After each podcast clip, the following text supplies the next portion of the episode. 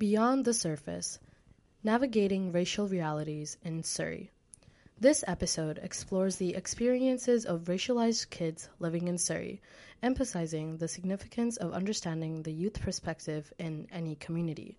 The conversation delves into challenges faced by racialized kids, initiatives, and strategies to support them, the school's perception versus individual student experiences, the impact of Surrey's racial diversity on identity and belonging, systematic issues and misconceptions, mental health support, and the role of education in fostering racial justice.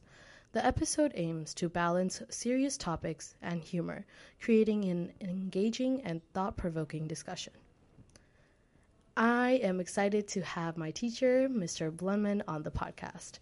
So, could you please briefly talk about your involvement in the community, your interests in social justice and racial equity, and what motivated you to participate in this discussion? Well, there's a lot there, and these are some heavy topics. I have been teaching in Surrey for about 27 years and um, seeing racialized students uh, all throughout that period, uh, right from the start. And I've worked in two or three different neighborhoods.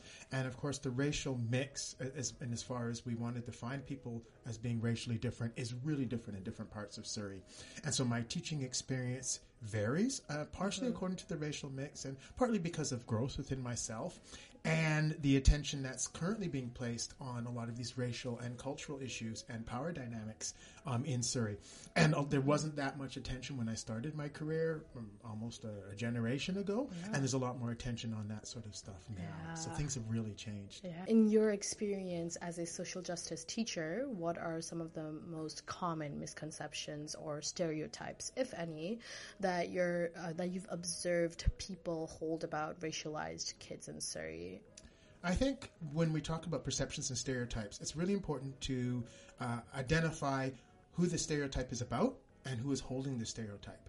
So when you say mm. uh, you know stereotypes, we can sort of throw them in any different direction, but we have to look at stereotypes uh, teachers. Um, administrators hold, so we're talking within a school context, and we have to look at stereotypes that te- uh, students hold and students hold about themselves and students hold about their peers and those are factors as well too and then there's the wider society and in surrey you have groups that are um, not really competing but uh, are very much uh, in a dynamic with each other and the way they interact in the wider society and stereotypes and prejudices and racism will be part of that dialogue as well too yeah.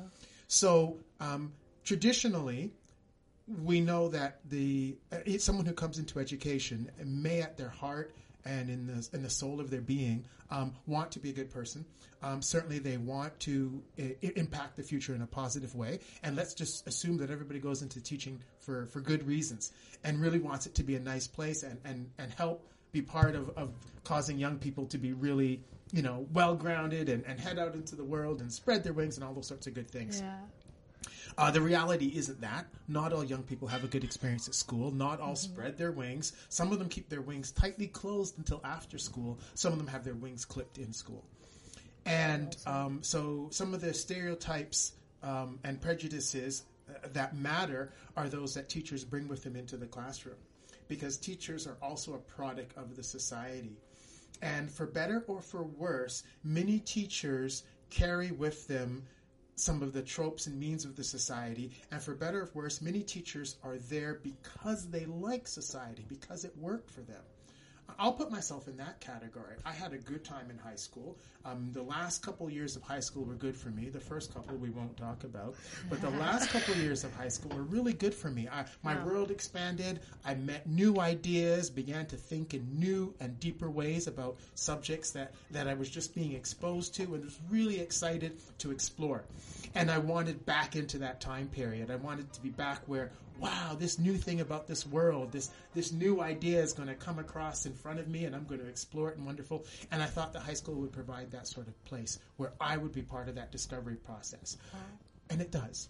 Okay. But on the other hand, you bring all of that baggage that you've lived through. Every, every, place you travel, it's like you know those suitcases where people put stickers on it. Yeah. You know, I've been to Upper Umpopo yeah. Falls, and it's right there in your suitcase. Well, that suitcase comes with you into the classroom.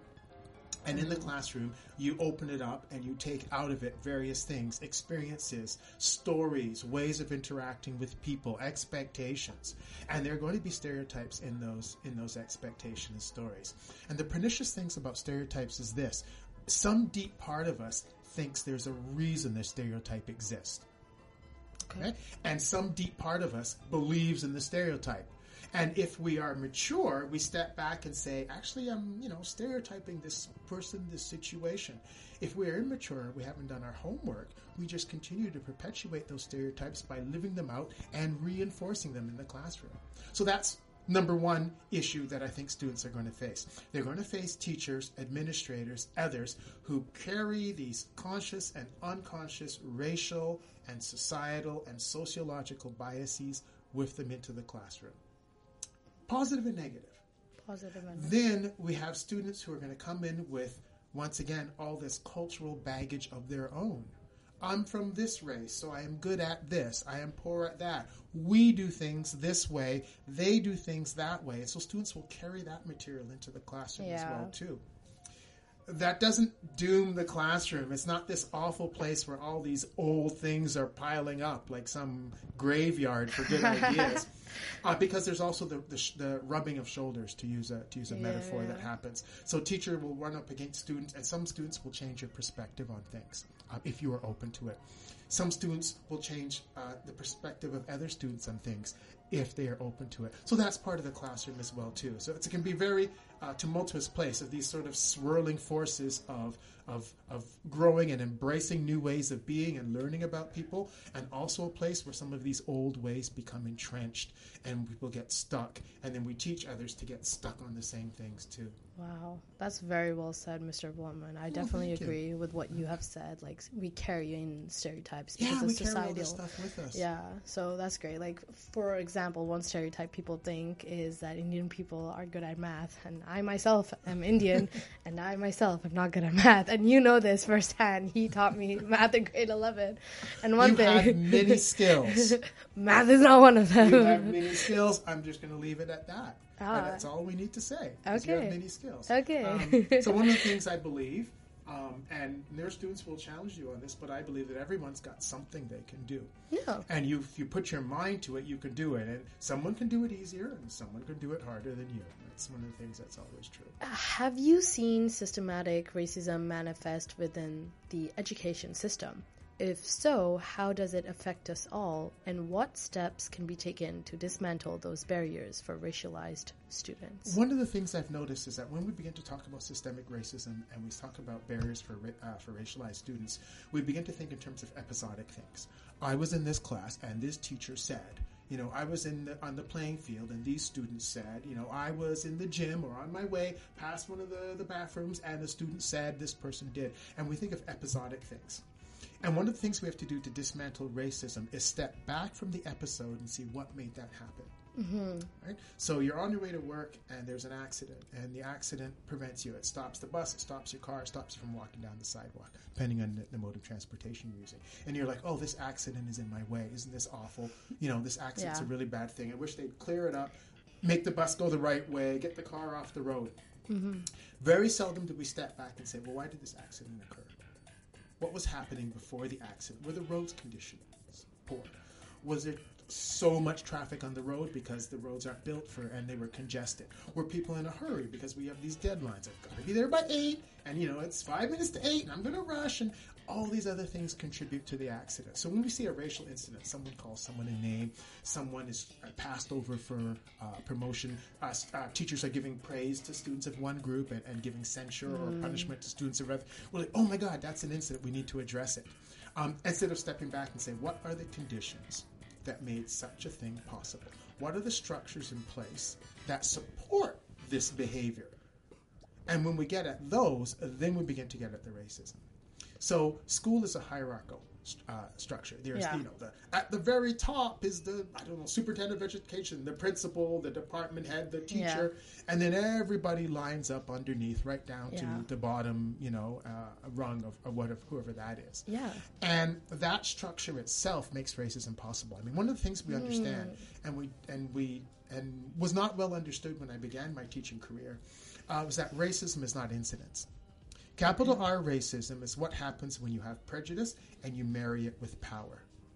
So you mm. are, you know, you have some belief about some group. They are inferior, they are trouble, or they are, they are, they are, they are. And it's just prejudice. It's just like, oh, look at the neighbors doing something I don't like, or look at that person doing something I don't like. But you marry that to power and it becomes racism. And so then you create expectations or barriers or limitations for the people about whom you hold negative stereotypes. All right. And also, at the same time, you're creating wonderful opportunities for people about whom you hold positive stereotypes. So we think, oh, here's the teacher in front of the class, and he's looking at the class, or he or she, they are looking at the class and saying, I think that student is good at this subject, this area of endeavor. I'm going to encourage them in that area. Mm. This student, they're always defiant. You know, they're trouble. They come from that area. They come from that ethnic group. I'm going to make sure they don't make trouble for me. And so we create this uneven playing field, to borrow a common metaphor, where students are experiencing privilege because of this marriage of prejudice and power, mm-hmm. and other students are experiencing marginalization because of this marriage of privilege and power. And we can look at those incidents and say, well, what, wait a minute. Why have we created a structure where power is married to prejudice? Well, power is embedded in our education system. It's about me telling you what to do if I'm the mm-hmm. teacher and you're the student. So the power is embedded. So, how do we structure education so that it is not about the power imbalance in the classroom? And that the power imbalance empowers some and impoverishes others. How can we make that equitable? And that's the challenge we now face. Uh, we face with, uh, with with racism in schools. And uh, one of the pernicious things is that students will buy into this power imbalance. They will see themselves in the hierarchy, and this happens really early, like in, in preschool, kindergarten. Yeah. You're praised for certain behaviors, and the behaviors that align with the prejudices of the teacher, or the educational assistant, or whoever, the bus driver, you're praised for that behavior. And behaviors that don't align, well, you're not praised for that. So I often meet simple examples. I often meet students who smile in a particular way. You know, you you, you when when things get tough, uh, they smile in a particular way. And a lot of times, those students are smiling because that's the behavior that got them through whatever the situation was. And they give that smile, which is just like, I don't know what to do, but I will do the behavior. Yeah. Um, and uh, it's sad in some ways because we come conditioned to these responses. I mean, I have a, a dog I help take care of one of my neighbor's dogs, and whenever uh, the dog is confused, the dog will sit up and give you a paw. Someone trained the dog to sit up and give you a paw. So whenever the dog doesn't know what to do, sitting up and giving a paw got me a treat at one point. I'll do that behavior. I see. And sometimes we learn to put up with things and smile through pain because that's the behavior that got us so far and, it- and it served us really well. Yeah. Um, and so we do those behaviors. Students who aren't willing to do those behaviors for whatever cultural or personal reason often don't do well in school because they're not willing to do the behaviors that please the power structure. And so teachers have to let go. And maybe you have to hold on with an open hand and not buy into these power structures. Um, it doesn't mean that a teacher's not coming into the class with knowledge, but the power isn't part of the education dynamic if we want a, if we want a, a, uh, a race racism free environment. Because you have to marry the power to prejudice to get the racism, the structural racism. Wow. One thing you're really good at is creating an image with your words. I feel like I could have imagined all of that. and Oh, it was okay. going like one by one by one. This is really well said. Thank is you. there a way we could dismantle that though? Is there a way we can encourage our teachers or even our students to think about this, saying, hey, this is what's happening, this is the cause? Can we take a moment and be mindful about the situation? How could we take steps to dismantle this issue? That's exactly correct what you said. We have to be mm-hmm. mindful about the situation. Yeah. Greater thinkers than me have said we cannot solve problems until we, We face them. You know, very few things go away on their own. Mm-hmm. you Yeah. know, floods go away on their own, and they left all the you know everything's Yeah, wet and there's water damage. So so leaving things to go away on their own hasn't worked. Um, one of the sad things about this century is the racism isn't disappearing. There was a feeling 20, 30 years ago that, oh, the old racists are just working. Well, they've managed to teach a brand new generation how to be Yeah. racist. So we can't leave things to go away on their own. We and we have to be mindful about dismantling the power structures. And it's going to take a lot of courage. will. Teachers can uh, have that courage. Um, but one of the most powerful things we have is conversation.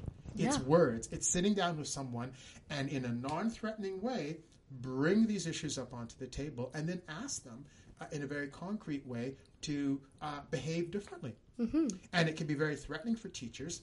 Um, in the same way that a, a different style of marriage or different style of dress or different style of music uh, can be very threatening to people whose world view, whose values depend on things. Yeah. Um, uh, a member of my family uh, who uh, grew up overseas uh, found it very uh, surprising to see uh, female identified people with short hair. Oh. Because where they grew up, women always had long hair. Yeah. So it was very challenging for them. But what needs to happen, this is a very, very simple example of how things kind of sort of impact people. What needs to happen is you need to sit, someone needs to sit down with that information, that individual. And I've tried and say, well, you're coming out with a set of expectations. Let's Yeah. have a conversation about why you have those expectations. And then you begin to examine them. And it's a very simple example. You begin to examine them, you begin to, to challenge some of the ideas in a way that doesn't make people feel threatened. Mm-hmm. People feel threatened when the rules change. They do. So you see someone and you assume that they are female because they have long hair. That's a rule, very old rule, mm-hmm. right? But that rule's still there in some people. Yeah. And so, how do they not feel threatened when they meet someone and they can no longer tell what category to put them in, right? So, part of the answer is, well, why are you putting people in categories? Yeah. But that's very threatening because we like a world that makes sense. Hmm. Okay? So that's one thing. We have to have people be okay with a world that doesn't make as much sense for you, but becomes freer for your students. So it doesn't make sense to hmm. you that your voice sometimes isn't the most powerful voice in the classroom. To a teacher, that may not make sense. I know more about math than you, so I should be the only voice. Well, someone's doing math differently, or math isn't the only thing we're talking about in class, even if it's math class, because we're dismantling this power structure. Right. And there's time for those other things as well, too. yeah. And so we have to make room for those voices. Uh, we have to be threatened. Uh, we have to not be threatened as teachers. Students have a role in that as well too. Students have to begin the conversation because some teachers won't hear it unless it comes from someone, you know, bringing it up as a student and say, "What can we do with this power structure?" A lot of students are not equipped for this. Um, you're talking to someone who's had years and years of experience debating, someone who's had years of classroom experience. But if one thing I could do is I would encourage students to hold meaningful conversations about race and about how they're treated and about the structure of the classroom with teachers. And if nothing else, that opens up the power dynamic and allows more things in there, like opening it up and let sunshine and fresh sunshine and fresh air into that power dynamic. It's it's a that's a that's a positive step forward. All right. Wow. That was so heavy, but that was like it is, everything it is so heavy true. and it's hard, but Yeah. um, you you can't. It's going to be uncomfortable when you start to move. Mm-hmm. Oh, yeah. because the relationship isn't so well defined. Yeah. Um, but have the conversation, have it in open, have it in public. Don't get entrenched. Um, let go of things, and that's always been good advice in the classroom. Don't get entrenched. Don't get into power struggles. I, I never experienced teachers should know this. yeah. I feel like our school is like trying. Yes. They're trying, but yeah. isn't making a effect. Yeah, um, and it's hard to judge um, because, as I said, students are walking in with their prejudices as well too, and students will treat each other poorly. Yes. Um, I mean, students have treated each other poorly forever. There was, you know, the high school bully is like, you know, they make movies about the high Yeah. school bully who gets Kids to come watch up and that, say- and then they're Yeah. like, "Hey, I want to be a high school bully. Well, I don't want to be the one bullied." or yeah, and and they, you pick a role for yourself. Yeah. and there's comfort in knowing your role. There And is. there's discomfort in not being sure of your role or having to find a role, having to own it. Yeah. So what's happening now that's exciting is kids are owning different roles. They're owning different roles in gender. Yes. They're owning different roles in terms of their uh, position in the power structure of the school. So that's happening. That's one good thing that's happening. It's good that that's happening, but is there a safe place in the school for kids who are exploring their identities? Mm-hmm. I would argue and say no, because there are serious issues of bullying happening in the school, Yes. and when it's brought up to the teachers, they more like to cover it. They want to cover it up Yeah. instead of supporting them individually. Mm-hmm. If you talk to a um, transgender individual Yeah. in my grade 12 class, I won't name anyone, but um, they would say that it's actually a very upsetting area or like a place to go into. Like school is like scary for them Mm-hmm. Yeah. Because they don't feel safe in that environment because kids can make comments and get away with it Mm-hmm. without getting into trouble. And if they go to a counselor, the counselor tells them how to deal with, it, yeah. instead of dealing with the kids who actually Yeah. make the comments in the first place. Yeah. So that's the environment we have for kids who are struggling with their identities. Mm-hmm. Is that a proper place? Because they're going to struggle when they leave school. So a lot of teachers argue that the world isn't going to be nice to them. Yeah. Why should we be? Yeah, yeah. So what do you feel about that? Ah, there's a, so much in what you've said. F- four or five things. Hope I remember them all. Let's Start at the very end. This business of you know the world is going to be hard, so I need to be hard. Mm-hmm. So much prejudice is coded in that. I mean, one that's one of the things they used to use racially. It's like, well, you know. Because you're of this race, this won't happen for you, and I don't want you to be disappointed. So why don't you not go there? So you Right. coat racism in an envelope of preparing you for racism. in reality, you're just being racist. yeah. So there's that sort of the, the that sort of thing that you know when you go in and someone just tries to help you deal with the problems, and I get where that's coming from because the person, if, if you're a teacher, someone comes to me and says, "I have a problem with A, B, and C," the people causing the problem aren't in front of me. Mm. And so I can only speak to the person in front of me and say, mm-hmm, "This is mm-hmm. what you know. I hope hope happens. And maybe we can work together to deal with those other people and those other things, but you just have the person in front of you, right? So uh, that's part of it. Um, teachers also get a sense of ownership over the classroom. And this is an extension of, of what I said earlier about people having a sense of security because they understand the rules. Um, so the, the you know the rules are that the teacher is at the front of the classroom and has the knowledge, and the students are in front of the teacher, open vessels, ready to receive the knowledge. That's the rule. That's what I signed up for when I ca- when I came to teach.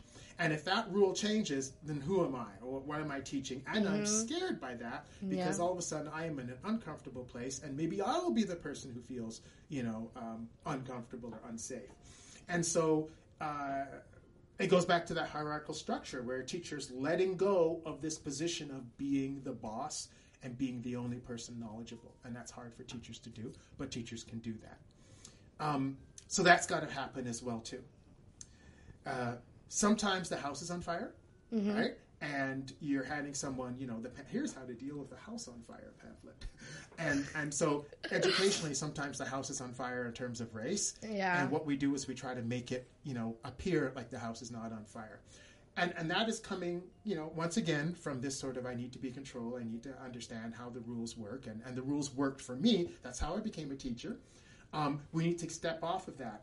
The responsibility for the tone of the school is often taken by the administrator. The principal feels, I am responsible for the tone of the school. The vice principal mm-hmm. feels that. The teachers feel that all the way down.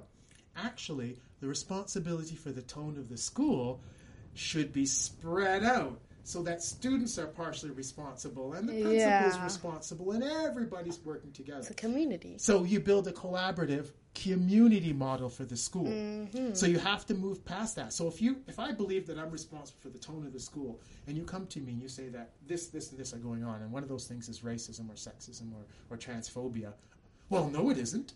Yeah. Or I try to stamp out the incident instead of saying, what have I done or what am I participating that makes this sort of behavior comfortable? Mm. Wh- Why, why are the racists comfortable in my school? Yeah, yeah. Why are the transphobes comfortable in my school? Why am I comfortable in my school? Why do I why don't I walk in saying, "What am I going to learn about gender? What am I going to learn about race today? What's the, Yeah. what's my curiosity?" Exactly. So, if educators and students can move to this place of discomfort, then we can begin to make progress. Mm. Very well said. Yeah. One thing that you said really stuck with me is that this is a community. I feel like colonization has really put into the um, minds of folks saying that I am an individual, I am the one who holds power, mm-hmm. this is me. Yes. But it's always about me, but really, before colonization, it was more of communities. Mm-hmm. A lot of communities, in, especially in like India, like it's like the whole village Yeah, yeah.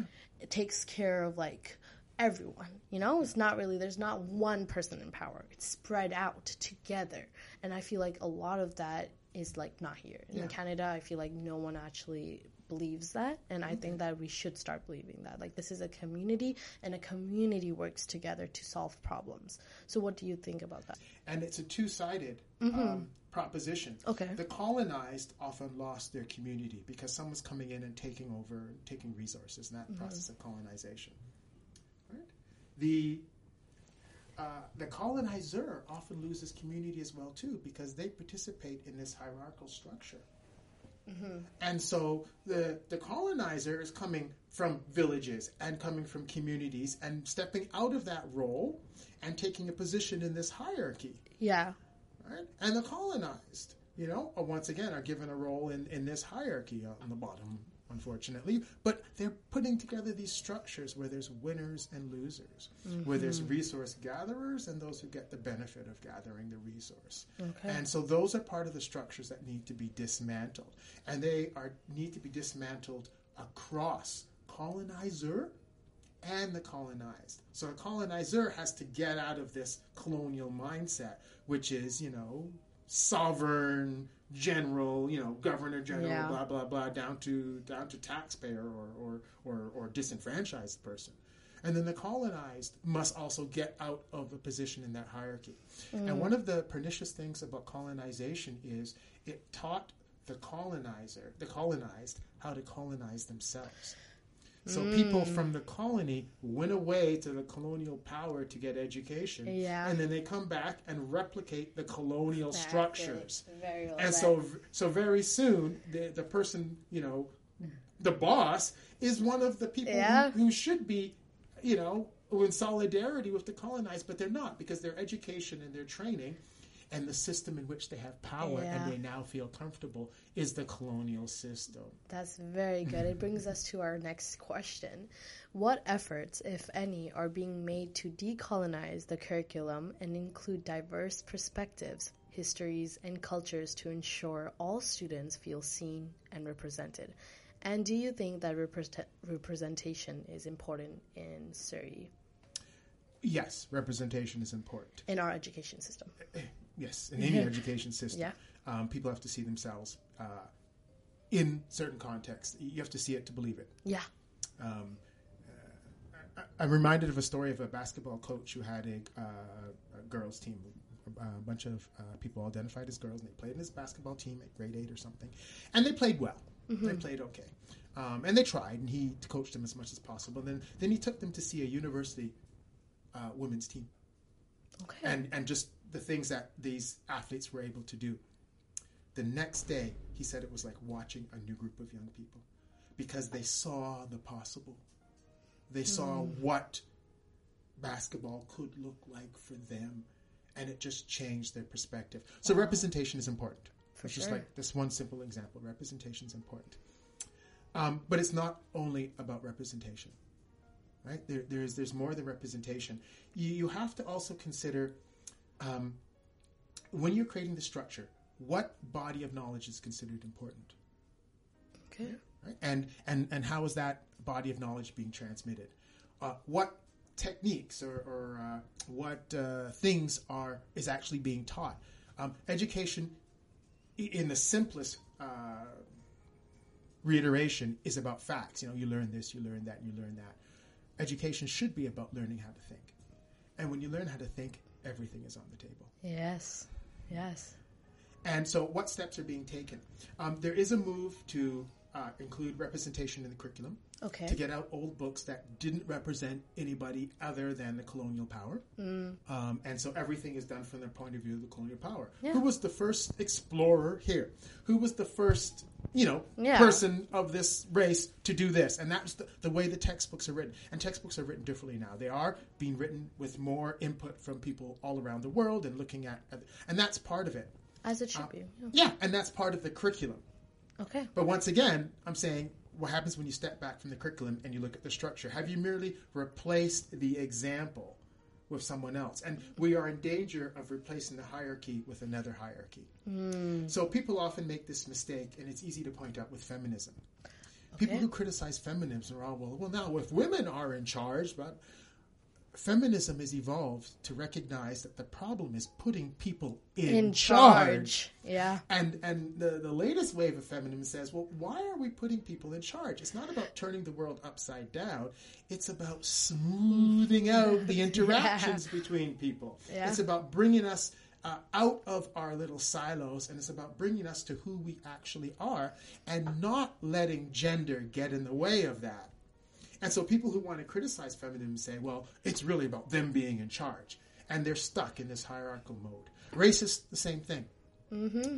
Anti-racism anti-racism work is not about taking a different race and putting it in charge, and it's not about taking a race that's in charge and knocking them down where they, you know, it's not about that. It's it's not. it's not. It's about letting people find their place in society without that being dictated by their race. Yeah.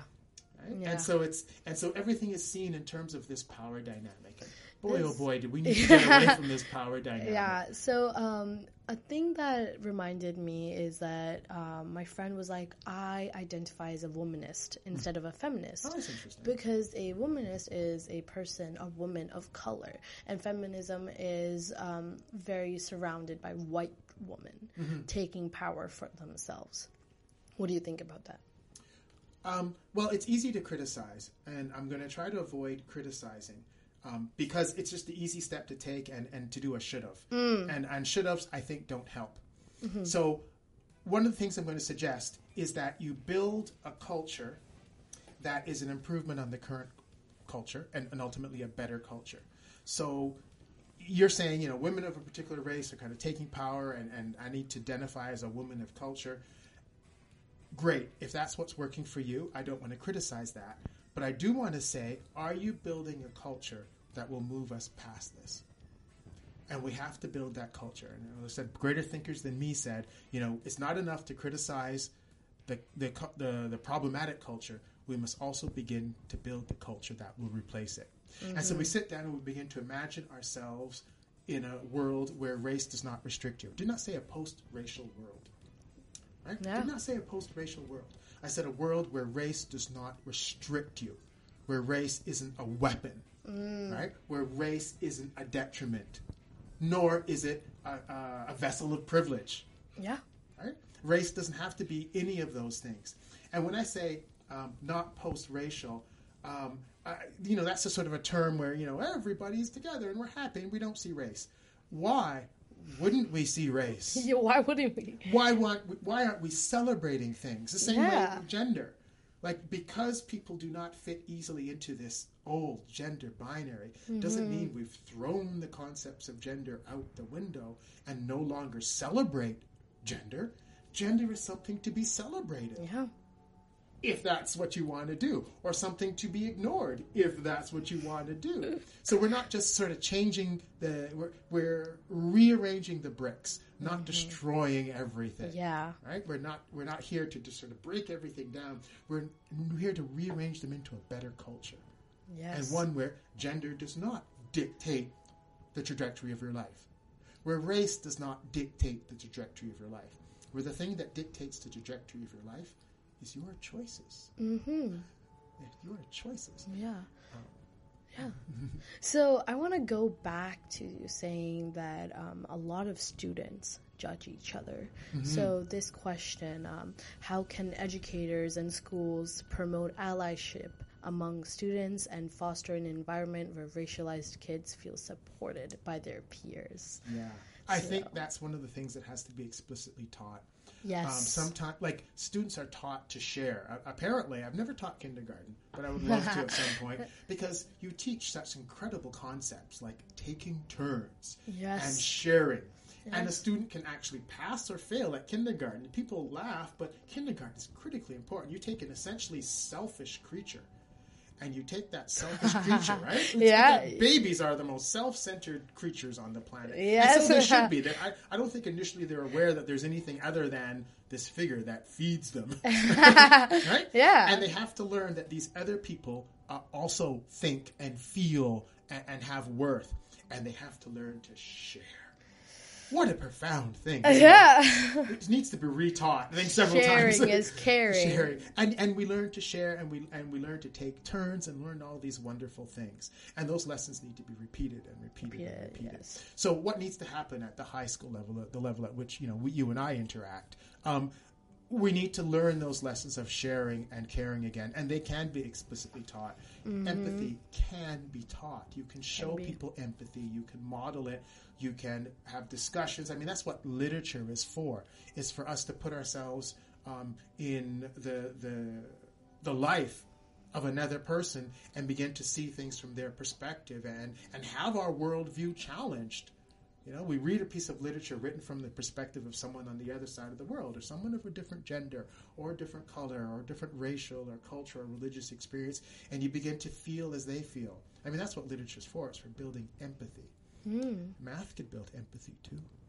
I feel I felt bad for myself and everyone who had to take it. yeah, I definitely agree with what you said. So, um, Queen Elizabeth, our school, yes, like, our school. yeah. Place we share. Yeah. So, um, in that place, would you say that um, the teachers and the counselors are taking steps to model that empathy? There is there's a lot being done among the staff, and, and I'm I answering agree with that. carefully. Yeah. Um, and I'm uh, one of the things I decided to do is is to be part of the solution if there's going to be one. So you know, join the committees and and you know begin to, to work and to advocate and, and and and on all those sorts of things. So so I'm trying my best to work within the confines of the school.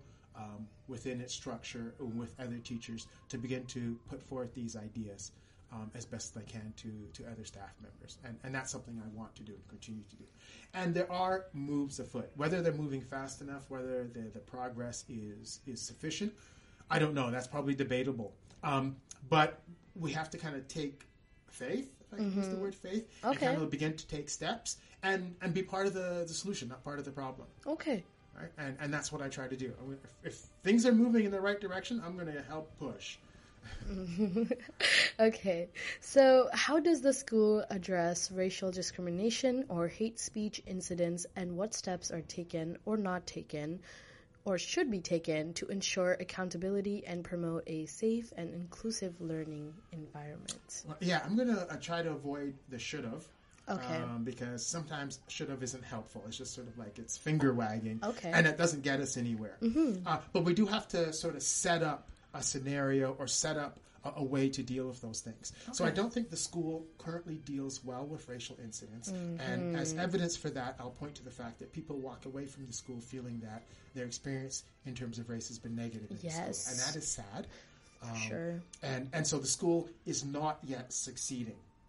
That's not saying the school isn't trying as much as the school. Is. I can see they're trying. The school is it's not yet succeeding, and I don't think there's any argument for that because people are walking away from the school saying, Yeah. "Ah, "I didn't have that good of an experience Yes. in terms of race," um, and that's because uh, QE is a place where people of various race racial backgrounds come, and the school structure is such that these hierarchical uh, structures are supported, and not everyone in the building has yet learned empathy. Mm, So Yeah. I'll, I'll I'll go on record as saying the school has work to do. Yes, We have work to do building empathy. We have work to to do building diversity and inclusion.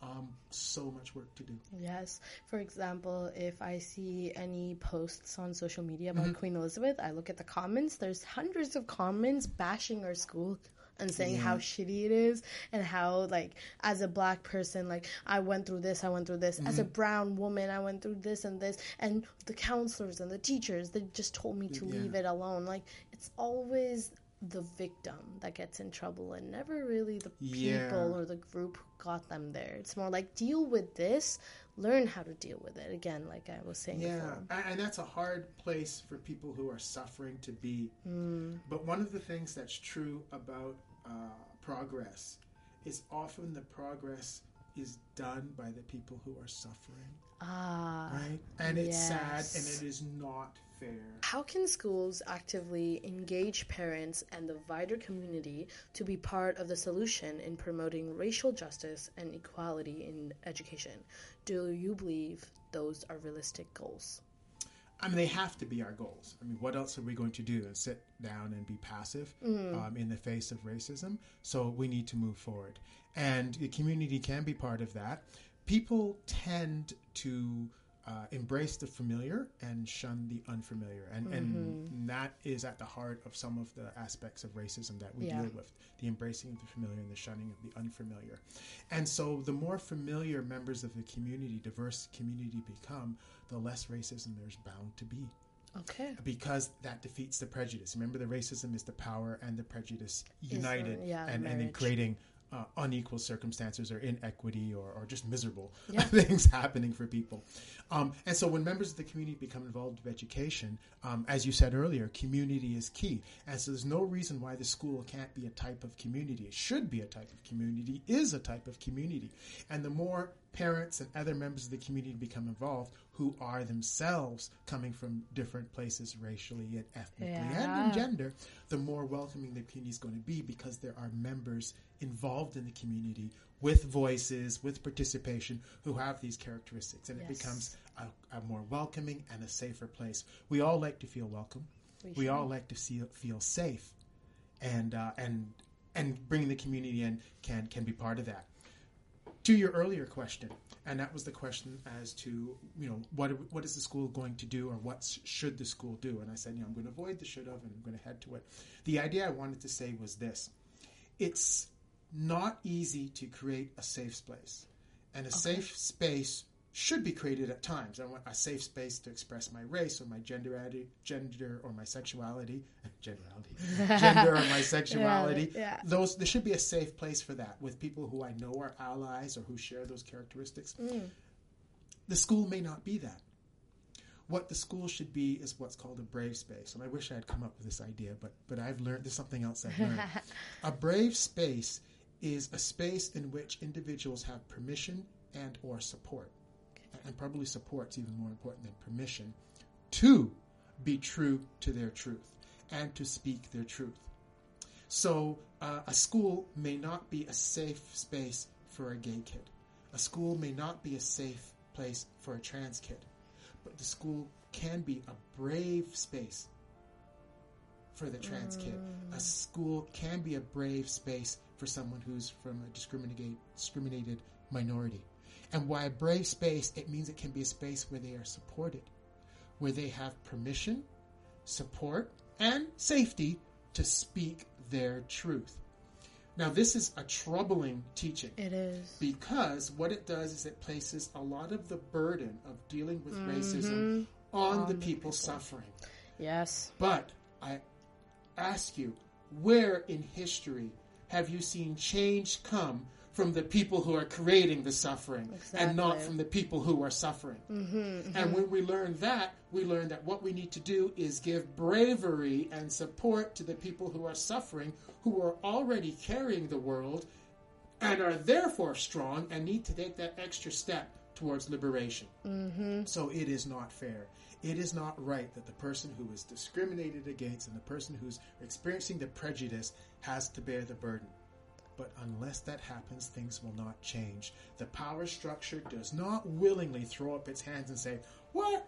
We're so sorry we've been colonizing you. Y'all go free. That never happens. Never mm-hmm. happens. It's always the oppressed who take their freedom in their hands. You cannot give freedom, it must be taken. Wow. And so, to these students who are suffering, it is not a message of here's how you suffer quietly, here's how you suffer in silence. The message must be if you are going to stand up to the situation that makes you suffering, I will stand with, With you. Mm-hmm. and we will both take it. we will both take it. And it, it sounds rough and it sounds awful, and you wish that you could get. I was working with a group of teachers who felt that they were discriminated against recently. Okay. And they felt that there was injustice being perpetuated on them. And many of them wanted, you know, that, that stick to, to kind of like, well, we've suffered. We need to get back and we need to break the suffering. And there is hurt out there. And if teachers are hurt, can you imagine how hurt students are? And if students are hurt, can you manage how hurt principals and administrators and counselors are? People are hurting because of this.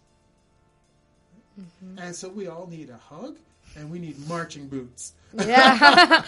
right? or, or, or marching devices, whatever device Yeah. needs to get around, be it a cane or a, a chair, whatever the mobility device you want, you need the marching martial version of that because the burden of changing things will fall on you. And it need not be militant. I'm coming back to this idea. You do not just rip down the culture. You build a new one in place. And you mm. build it so that eventually people will look over and say, Look at those people. They are happy. They are joyous. They are embracing life and they are not limited by these limited gender roles and race roles and ethnicity roles. All of those things. Look at that. And they will jump into your culture but you sort of you have to start building the culture. And part of that is being brave. And part of that is challenging the authority structures. And part of that is yes i'm being discriminated against but this is the dialogue that i am going to start about it. I will not be ignored. Wow. and that's what that's the job of a teacher. That's the job of an ally is there shoulder to shoulder with you. And Yeah. and if they're going to throw stones at me they'll throw stones at you ally. You know that kind of uh, that kind of uh, allyship is what we need We're all together in this suffering. we are together, and we will all be together in the liberation. Ah. Um, and one of the beautiful things about liberation from racism is it frees everyone, It does. right? Just like feminism, you know, where you move people beyond gender roles, frees everyone. Everyone. Every gender. yeah, and that's how you know you're on the right side. Is Yeah. everybody gets their freedom. Yeah. Right? Yeah. At the end of slavery, uh, in the in the in in North America, uh, in, in, U, in the United States in particular, they there was compensation given. Right, there was money actually paid out because slavery was coming to an end. The money was paid out to the slaveholders because they were still trapped in this model where they were receiving goods from someone else's labor. They were trapped in a model of being in which they were receiving goods from someone else's labor. They needed to be freed from that. They needed to be freed from that. And so, from the very end of even that unjust uh, kidnapping regime, um, people were still making the same mistakes, trapping people in these unprofitable economic models Yeah. where people are trapped in these roles. Yeah. freeze everybody. Some people don't want to be free because it'll be uncomfortable, Comfortable. but in the end, they will be stronger and happier people. I believe that in my heart of hearts. Yeah, I, I agree with that. Yeah. So, looking beyond the school environment, what systematic changes do you believe are necessary to create a more equitable society for racialized kids in Surrey? Yeah, I, I think I've said it. I'm going to repeat it again. Um, you need to dismantle the hierarchical structures, Yes. place a culture in place in Surrey, in the schools, in the wider society that isn't based on bosses and servants. Right? Very where, well said. where, where we're more cooperative Yes. and collaborative Yes. than we are directive. Yes. And when that happens, you will see things improve. Yes, for sure. Because example, Solid State, and like we're using their equipment right now. Solid Mm-hmm. State is a co-op. They have like um, they don't use bosses, so it's a group of people Mm. Yeah. working together to help everyone. We're making a change, and we're making money together as a group. Yeah. We're not a boss. We're communicating together Yeah. And everybody is responsible. for something. because it's yeah. vers- and it's not like oh this is going wrong it's my fault it's your fault no we all are part of the solution Yeah. and when we get to that point a lot of problems will disappear Exactly. because we're all going to be working on the solution wow What a great future we're going to have I feel like Surrey, the way it's growing right now, in like literally everything, like in the housing market, and um, just like how it's kind of becoming one of the biggest like cities. Yeah, yeah. Like It's gonna be a right now, city, we need to give resources to the youth to take up power and take up space Yes. and have their voices heard. And I feel like that is happening in Surrey in some places. Mm-hmm. Like right now here, there's so many groups and people like Solid State and like organizations like this, and giving them like a platform to talk about themselves, their experiences, Mm-hmm. and what they want to see in the future. Yes. I think that is what is important. Yeah. So again, exactly like you said, giving them power. Yes, it's distributing the power, and it'll land in the hands of people who don't have any now, and can have their voices heard as well too. So, Johari, I'm really excited to have you on the podcast. I feel like we're gonna have a blast. We're gonna seriously talk about issues and laugh at them. Yeah, and we're trying to we're trying to get into this. Okay, so we're gonna start off a little bit strong. Okay. As a POC student in grade 12, what are some of the challenges you have personally faced in your educational journey? Um, I think uh, one challenge that I faced. Uh, so obviously, we know like history teachers and like so- social teachers can be like persuasive. And I remember one time in grade eight, we had a specific teacher, and he was talking about indigenous people and like um, how they were kind of like segregated. Not segregated, but like you're different and it's known. And then like uh, Eeny Meeny Miny Mo was brought up, and then he did the origins of it, and then he proceeded to use the N word, and no one said anything, including myself. And like to this day, I still beat myself up for it because I feel like when you put people in, especially like grade eights, and we're all like 13, mm-hmm. we're not gonna go stand up to like a 30 something year old Yeah. and be like, this is, or like, personally, I was scared. If I'm scared as a black student, you know, like, all my peers are scared and they're not to say anything. And honestly, I was just in shock and stunned mm-hmm. that of it would course. happen. Yeah. So then in grade 10 with the same teacher, he brought up the book To Kill a Mockingbird. And I mm. was very opposed of it. Like, I didn't want, I did not want to read it at all. And I talked to him. I said, hey, I want to talk to you about the N word and the use of N N word in this book, and I don't want it to be said. yeah. And he he told me that it's literature, and so I took it back to my family, and it was like. They were like, if it's song, you're not gonna sing it just because it's in the song. Yeah. You know, you're not gonna like if you know it's wrong, you're not gonna say it. Just like you wouldn't use the R word, you wouldn't use like the F slur, like you wouldn't use so many other words if it, it was in literature. So why are Yeah. you wanting to use the N word? Yeah. So it took a little bit of a push from me and my family. We wrote a, a very um, strong message, and I sent it on Teams. And Oh. that is only then when he changed his mind. Even the movie that we Oh my watched, god. um, he was gonna watch some other movie with a lot of um, like use of the N word and um, like lynching and stuff like that. Mm-hmm. And even that like persuaded him not to pick that. No one said anything because everybody was so scared. Like personally, yeah. I brought it up later to like our friend group. I said, "Why didn't anybody say anything?" And then my family was like, "But you didn't say anything either." Exactly. I would have said something, but I skip all the time, so I've heard about that story. Yeah. Yeah. So like, um, if it were me personally, I would have not let that slide. But again, I do skip a lot of classes. I still do. um, but I'm sorry that you went through that. Yeah. That's like really shitty. Um, kudos on your family supporting Yeah. you on that though. Like it's hard to do that. I can understand. Like yes. honestly, I don't get the argument of like it's literature. Like you wouldn't let me swear. Like there's so many times where there's like Mm-hmm. swear words in a book, but if I say that I'm in trouble, but you can say the N word, why what? And especially if it makes another student uncomfortable A hundred percent with so much history behind that word. Mhm.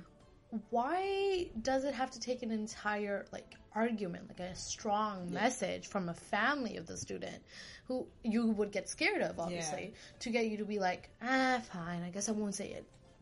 That's crazy. That's Mm-hmm. absolutely crazy. I wonder if knows about this. He does because um, I sent after I sent a message, he sent um, a thing like a little email to my mom, Mm. like giving me props and kudos and like good on me for standing up for myself and like this is not something that I want to be said in class. Mr. said that. No, Mr. Oh, Yeah. I was just going. Oh, never mind. Now it's Mr. Of course. so like, I feel like Mr. also said something. I, I don't know if he did. He might no, have. yes. So, um, I heard didn't say this to me, but I heard from one of the alumni. They're now graduated because obviously Mhm, we're grade 12 mhm. But um, she was talking to me about it, and that partic- particular instance, she said to me um, that was like, "Oh yeah, I went to," the and he he like tossing and turning about it, and he was like, "Just don't use it." Yeah. just don't use it. And Yeah. and then I guess Miss Yeah, like yeah, I probably shouldn't use it.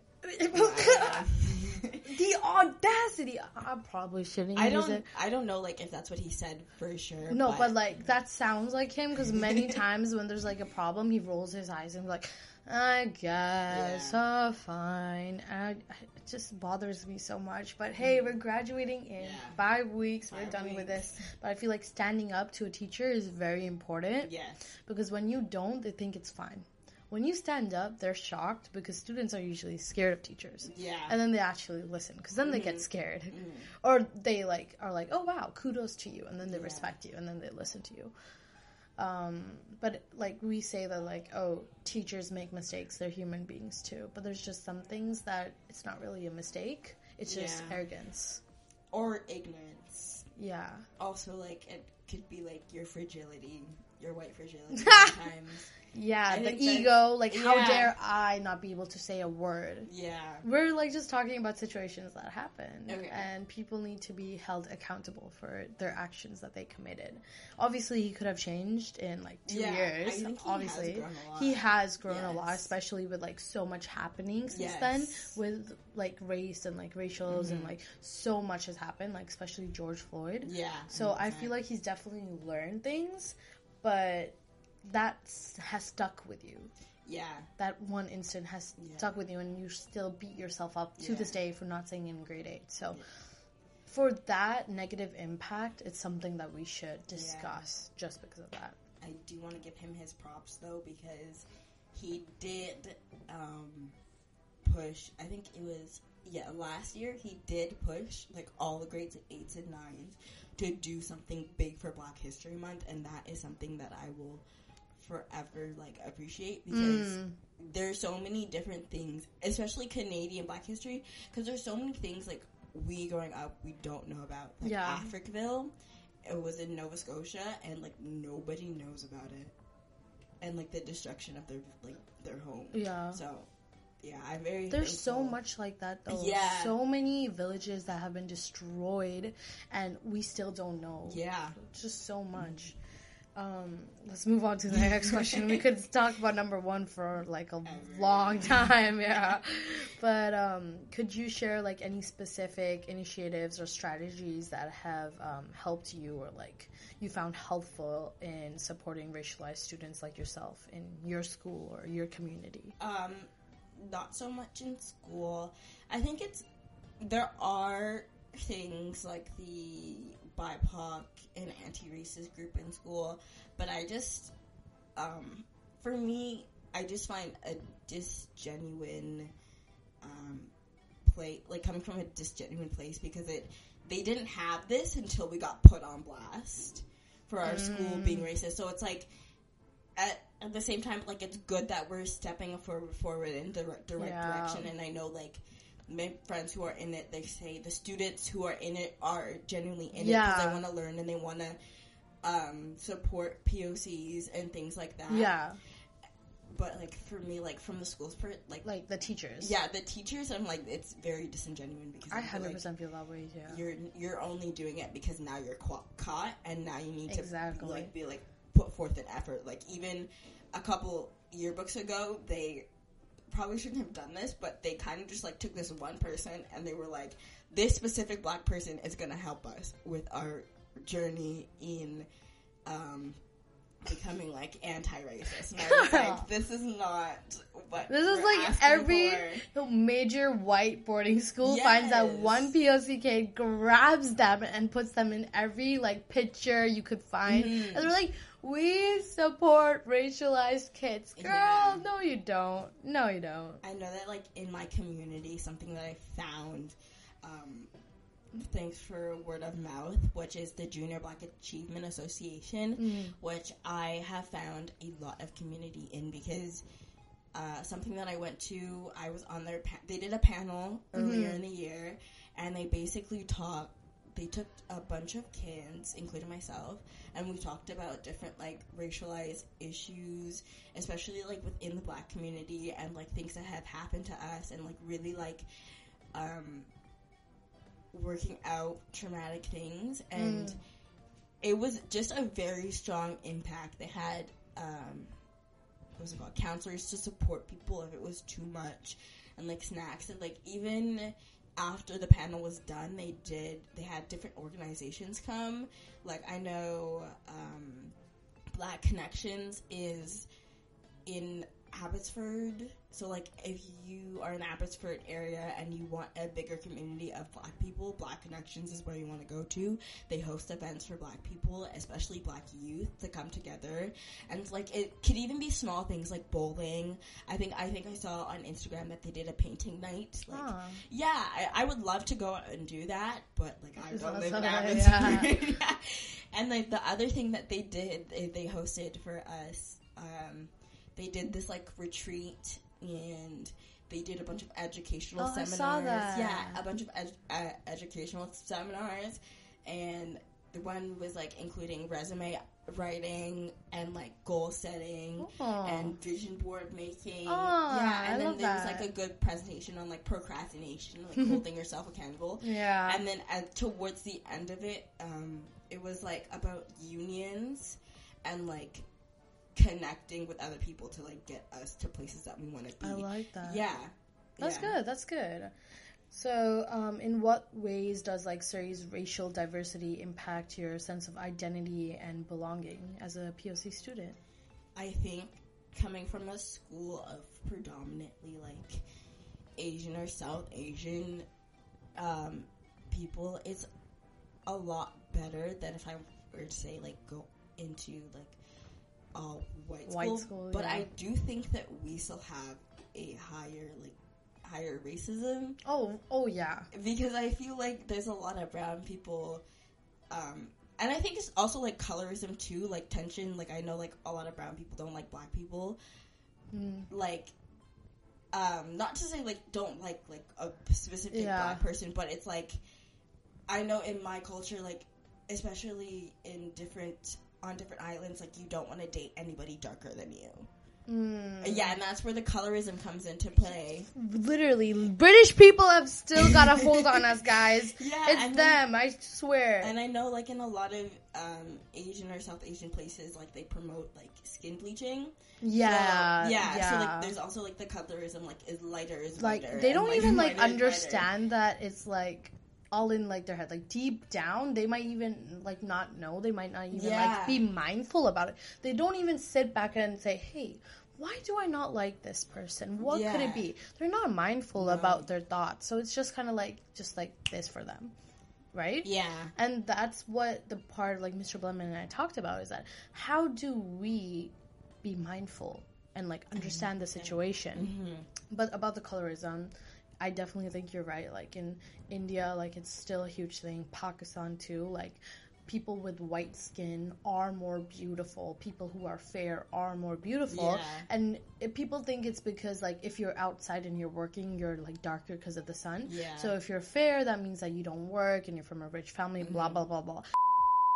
Yeah. Literally, like you can be born with dark skin. Exactly, yeah. Like that's not, I don't know who made that shit up, but um, yeah, like what is that whole thing? And when you really think about it, it's like when British people came and yeah, they like spread that. Like they are the beauty standard. They are still the beauty standard and we are trying to decolonize mm-hmm. but we need support from Uh-huh, like yes. teachers. And teachers need to support by giving students the time and the place and safe areas where we all can be mindful and discuss and mm-hmm. really be held accountable for our actions may they be racist. Mm-hmm.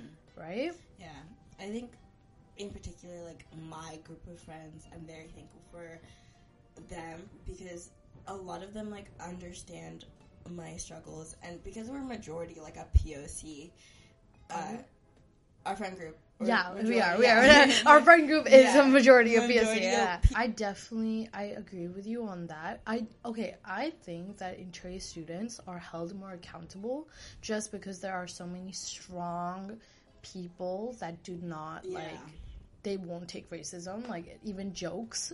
And I really love those people. Like they're like Mm-hmm. they stand up and they're like, "Hey, this is wrong. Stop this." And things Intre kids listen. Mm-hmm. They listen. Mainstream kids, they make everything a joke. You can't really talk to them. No, You very cannot talk to someone who doesn't want to listen, who doesn't yes. want to improve. Inter kids, just the culture in our class is like we move as a group and no one wants to be left behind. Mm-hmm. Yeah. So if the people who stand up and are strong, they're usually the leaders of Inter, right? Mm-hmm. They're the ones who are going to move forward and they're taking a group of people who listen to them. So no one wants to be left behind. That's why they like Yeah. get up and do it. Does that mean we are necessarily like teaching them or telling them why these things are wrong? No. We're just influencing them to kind of just like stay quiet of their opinions Mm-hmm. and just like kind of like move forward within Trey and just like, like get your shit done. Mm-hmm. This whole thing about family like Yeah. makes me kind of mad. You say in Trey is a family. so dysfunctional. But yeah, we are We're a messed up family. But yes. thing is, people make that a joke though. Like that's our whole thing: organized chaos.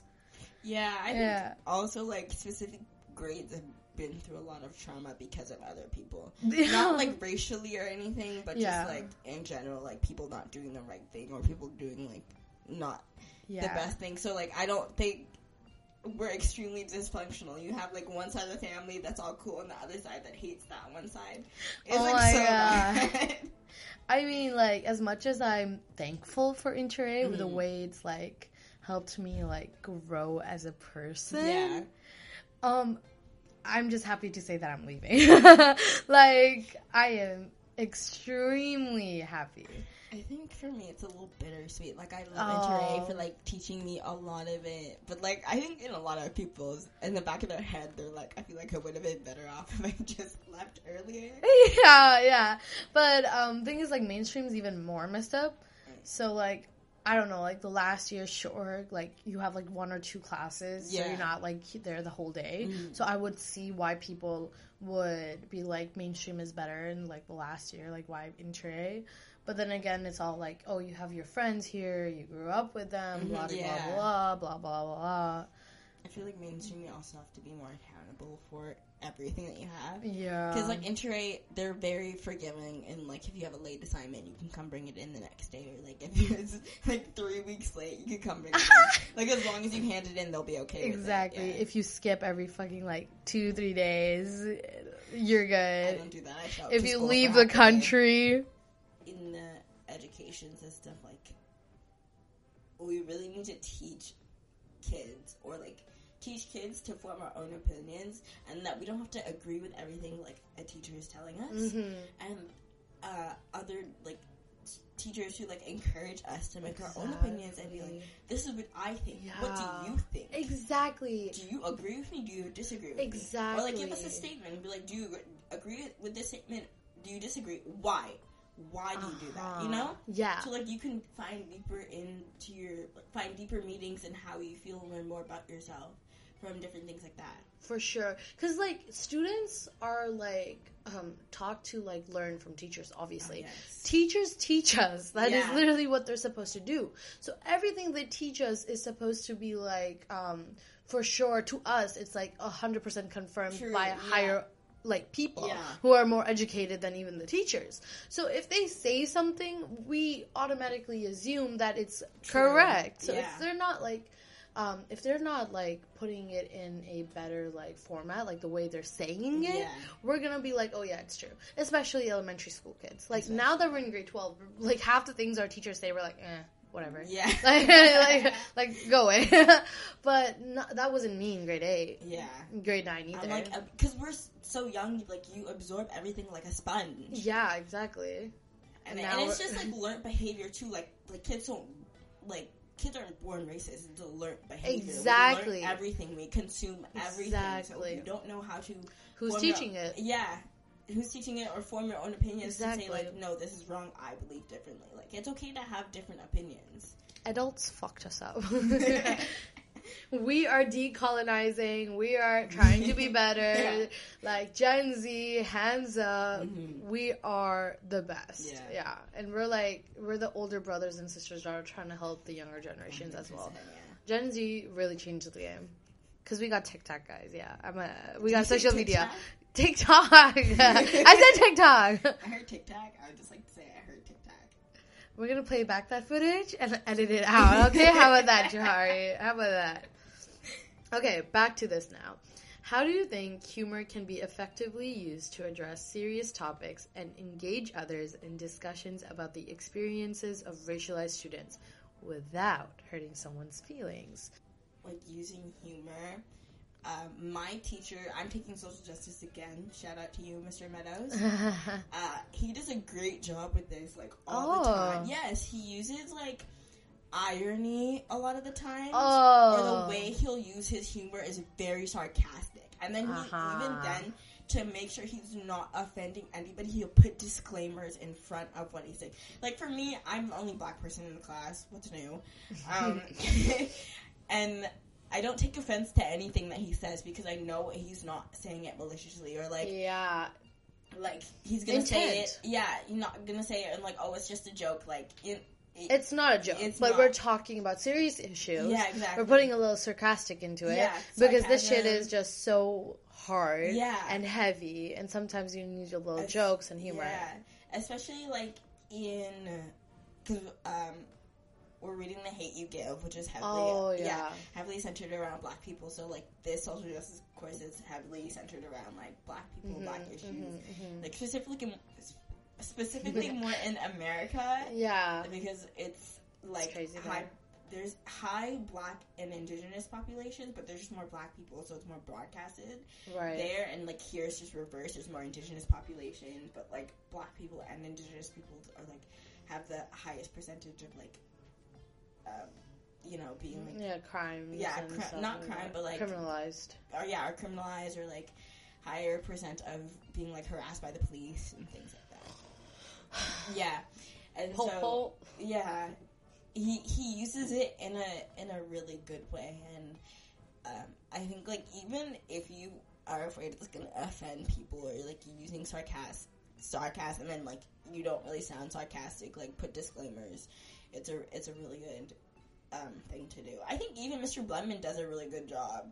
To, like, Yeah? his sarcasm, like you understand he's being laughing because he's He does, sarcastic because yeah. he'll be like laughing and Yeah. like not to say it was funny, but he'll be like laughing and like happy, like making it known that it's But- sarcastic. But the way he laughs is so sarcastic. like his eyes don't move, and he's just like ah. it's just so funny because you know that he's joking, yeah, and you're like, okay, so this was sarcastic.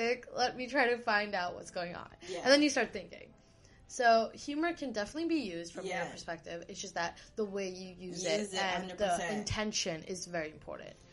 and even if you use it like if I think if you do use it and it does offend people, then you now need to go to those specific people, not specific, not, not specific people, but then like address that you did something wrong, Right. That it hurt people, and that you Are reflecting, yeah reflecting, not necessarily like sorry, but like more. Like, because you can be sorry, but you're Like, be reflecting- mindful. Yeah, reflecting, you're working and Yeah. learning to do better. So just be a respectful human being. yeah, yeah. I feel like um, our grade, especially, like some certain guys are not able to do that and it hurts me. It honestly does because it's embarrassing. Like we're about to graduate and you're still acting like this. And like, you know, like I'm really well connected with like the other grades just because of like the clubs I'm in. And um the way they make fun of the grade 12 guys kind of hurts my feelings just because I grew up with them Yeah. and I've known them since grade 8 and I know they're like good kids like I know they're good people Individually. Individually. Exactly. I was getting to that. But in a group in a group they, They turn into different people. Like they want like validation from each other so badly. There's just a lot of shenanigans. yeah. And like i'm like please. I just hope they're successful when they Yeah, leave high school. Think i, hope they do good. Yeah. i hope whatever like like they want or whatever they need whatever good happens for them but i just hope that they can reflect and grow and be like i don't need to do all of this dumb shit to get validation from other dumb shits right Yeah, I think yeah, I think everything we do in high school is a lot, and everybody's gonna look back Yeah. and be like, "Oh my god, that was stupid! Like I shouldn't have done that." Like, yeah um, we're gonna grow as people, but I feel like as kids, we need to be kids, and there's so much pressure on us. Like I saw this, I saw this, um, like it was like a meme, but it was like, um, people like people treat us like children, but expect us to act like adults. yeah and I think like I think we're expecting them to act like adults a little a little bit, but I feel like like if they're kids, they can be kids, but there's certain things that are you shouldn't do but the thing is Yeah. like there's certain things that kids at that age and adults should not be able to do or should not do right like being racist making racist or sexist jokes Yeah. or doing things like that at your age? Nah. Like grade 12 we're 17 some of us 18 we're graduating we're going to the new world. We've gone through classes. We've gone to law 12 we've done a like again social justice 12 like we've done things and we've grown. We've like worked half of us mm-hmm. work like we've done things and experienced things to the point where you're too old not to know what's wrong and what's right in these like basics being a respectful human Yeah. being even kids know how to be respectful kids you know Yeah. like like i know grade 8s and grade 9s who are more respectful than them so again, it's not really asking them to be an adult. It's asking them to be a good person. I guess. Yeah. Yeah.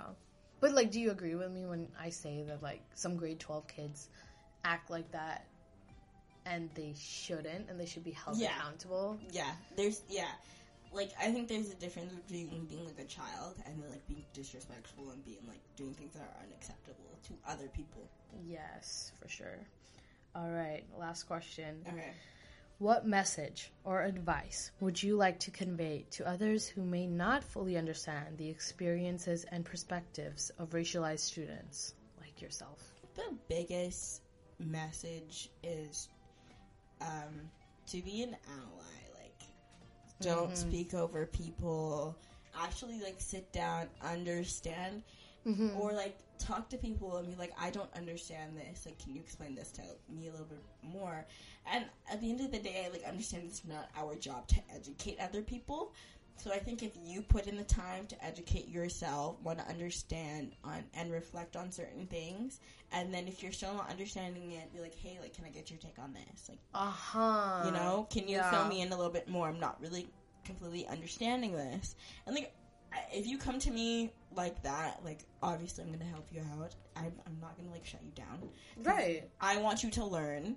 I don't want you to m- make mistakes. And at the end of the day, like, it's still okay to make mistakes as long as you learn and grow from them. Because I don't want people to be like, oh my god, I just said this. Like, that's so bad.